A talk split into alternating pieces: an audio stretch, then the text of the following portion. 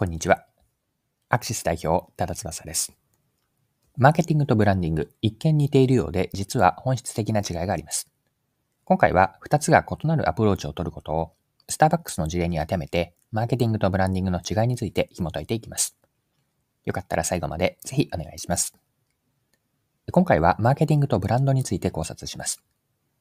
結論から先にお伝えをすると、マーケティングとブランディングというのは対極的なアプローチを取るんです。マーケティングは市場を意味するマーケットに ing がついてマーケティングです。市場に働きかけ、動かし、より良い変化を起こすということです。まあ、これを現在進行形で進めていくのがマーケティングなんです。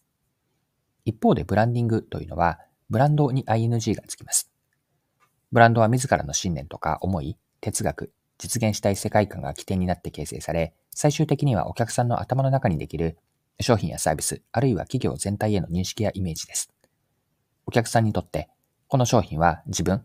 または世の中にこういう価値があるという価値イメージの相対、これがブランドなんです。ブランディングは自分たちが立てたい旗を掲げて社会に向かって伝えていくことになります。ここまでのマーケティングとブランドについて整理をすると、マーケティングはマーケットという外側を起点に、ブランディングはブランドという内側からなんです。起点とそして向かう矢印がそれぞれ真逆になるのがマーケティングとブランディングの本質的な違いです。はい。ではですね、ここまでの話を具体的な事例に当てはめてさらに見ていきましょう。それがスターバックスなんですが、スターバックスのマーケティングとブランドについて考察をすると、2つの違いが明確に見えてきます。まず、スタバのマーケティングのアプローチを見ていきたいんですが、スターバックスの各店舗では、目の前の一人一人の来店客に応じることを重視しています。店舗では何がお客さんの感情的な価値につながる要素かを検証し、その相関性を探りながら数値を観測しているとのことなんです。スターバックスでは店舗でのお客さんの反応というミクロ視点と各チェーン店、チェーン店舗からの販売データやリピート率など定量データのマクロ視点の両方からお客さんの理解に努めているんです。これがスタバのマーケティングのアプローチです。では一方のブランディングのアプローチなんですが、スターバックスのブランディングへのアプローチというのは、内から外に向かっているんです。自らのブランドに対する愛がなければ、商品やコミュニケーションに魂が宿らないと、こんな考え方からなんです。何かを企画するときは、なぜそれをスターバックスでやるのかという視点を大事にし、商品にしてもコミュニケーションにおいても強いこだわりであったり思いを込めているんです。自分たちのブランディングの土台となる考え方、もっと言えば企業カルチャーのようになっているのは、スタバのお客さんがそれを感じ取り、評価してくれるかは定かではないものの、ブランドとしてのちょっとした違いを作っていくのは、結局のところは自分たちの強いこだわりからと、こんな考え方からなんですね。はい。